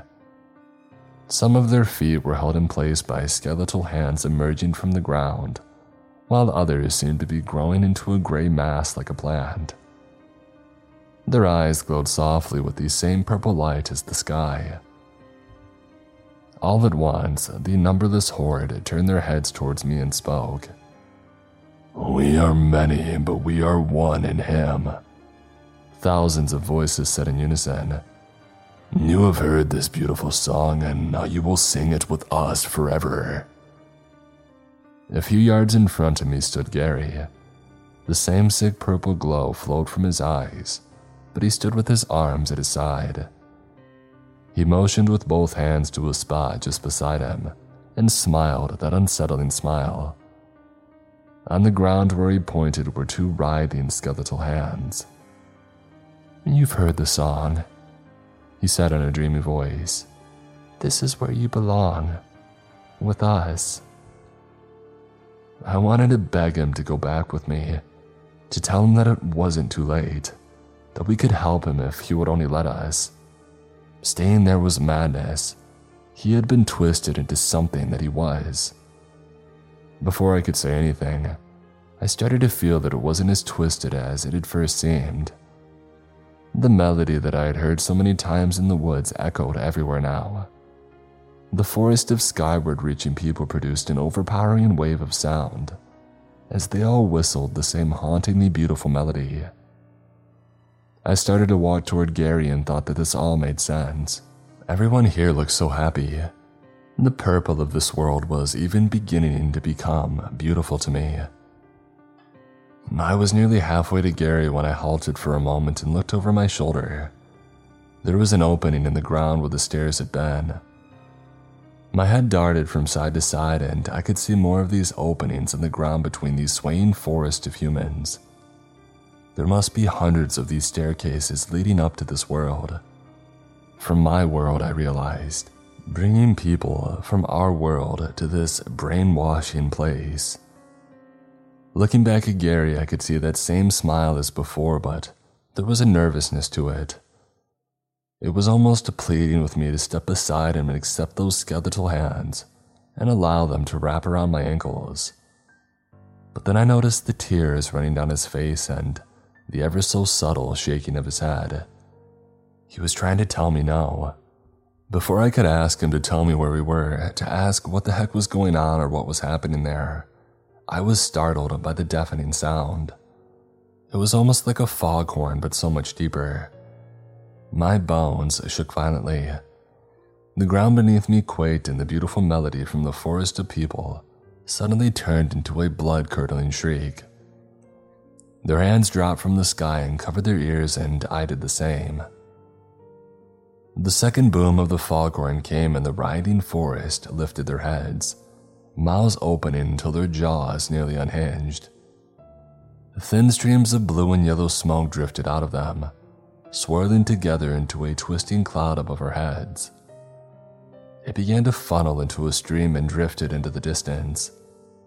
My eyes followed the tip of the swirling stream until I saw something moving far in the distance. It was mountainous, larger than anything that I had ever seen. The colossal silhouette was robed in fog, but I could still make out the shape. It towered above the field, blocking out the purple glow of the distant horizon. It seemed to sprout out of the ground into a thick torso with arms so thin that they seemed like they would snap if they were made to hold any weight. At the end of these bony arms, I could see clawed hands, scooping up people trapped in the gray ground in front of it. An oval-shaped mouth with two ivory protruding husks split open from its squat, stocky head. A cavernous mouth full of slender, sharp teeth gleamed in the sickening light. Two clawed hands shoved handfuls of screaming people into its mouth, in between long drinks from the blue and yellow smoke that drifted towards it. "They are blessed to become one with him," the forest of humans shrieked. "He will welcome you too. Come and see." The appearance of the eldritch horror was more than I could bear. I stumbled backward and fell to the ground as the gray mass writhed underneath my hands again. Using my feet, I pushed myself back toward the hole that I had emerged from and looked back at Gary. He was still crying, but he was nodding in agreement now as I got closer to the hole. I could see now that he was held in place by the same writhing hands that he was gesturing toward. Frozen in place, I thought for a moment that I would run to Gary and drag him with me. He must have seen it in my eyes.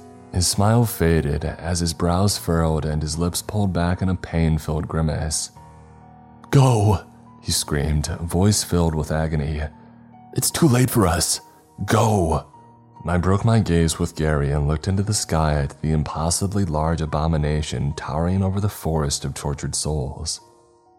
Its massive hand broke through the fog and reached for me. Without another thought, I pushed myself back into the hole and closed my eyes. Floating in an endless void was better than allowing that ageless horror to consume me or add me to its blasphemous garden of souls. The sensation of falling was terrifying, and my stomach began to ball up tightly. I could feel myself moving faster and faster as the sickening purple void swirled around me. My eyes closed, and I prayed that I would die soon to spare me from the nightmare. That is when I began to feel a sharp pain in my back as something began to strike me. I opened my eyes, but it was almost completely dark now. My body was slamming against solid objects, knocking the wind from my lungs. My descent began to slow, and I could feel something soft and angular brush against my face as my body continued to be pummeled with blow after blow. My eyes were beginning to focus on the growing light, and I could see that I was slamming into tree branches. Extending my arms, I was able to briefly grasp onto them to slow my fall. After what felt like hours, I landed with a sickening thud on the ground, and everything went black. When I came to, I was in front of the abnormal circle of trees. Dirt and saliva were caked to my face, and my vision swam with ripples from the impact. I sucked in panicked breaths as I looked at these smooth mahogany stairs only a feet in front of me. My entire body ached, but I pushed myself up and staggered to the ATV to retrieve the gas can. Fuel spilled out of the upturned can as I dumped the contents at the foot of those stairs. I pulled a book of matches from my pocket and I flicked it into the trees. A rush of warmth hit me as the fire swallowed the stairs and the trees surrounding them. My vision began to swim again, and I felt unconsciousness wash over me once again. I woke up in a hospital in my hometown. Thomas was asleep in an armchair beside my bed. He had awoke when I started shifting in the bed while attempting to make myself comfortable. My left arm was in a cast as well as my left leg. Reaching up to scratch my head, I could feel missing patches of hair. I was covered in bruises and cuts from head to toe.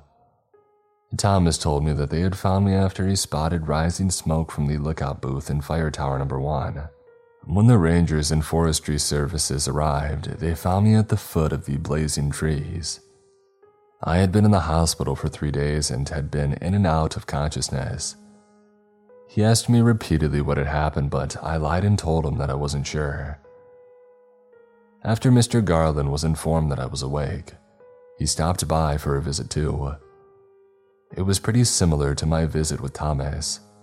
He told me what had happened from his perspective and asked what had happened. I already practiced at lying about the whole ordeal. I told him that I didn't know. I had gone camping and woke up in the hospital. I wasn't fired from my job, but I never returned to Fire Tower No. 1.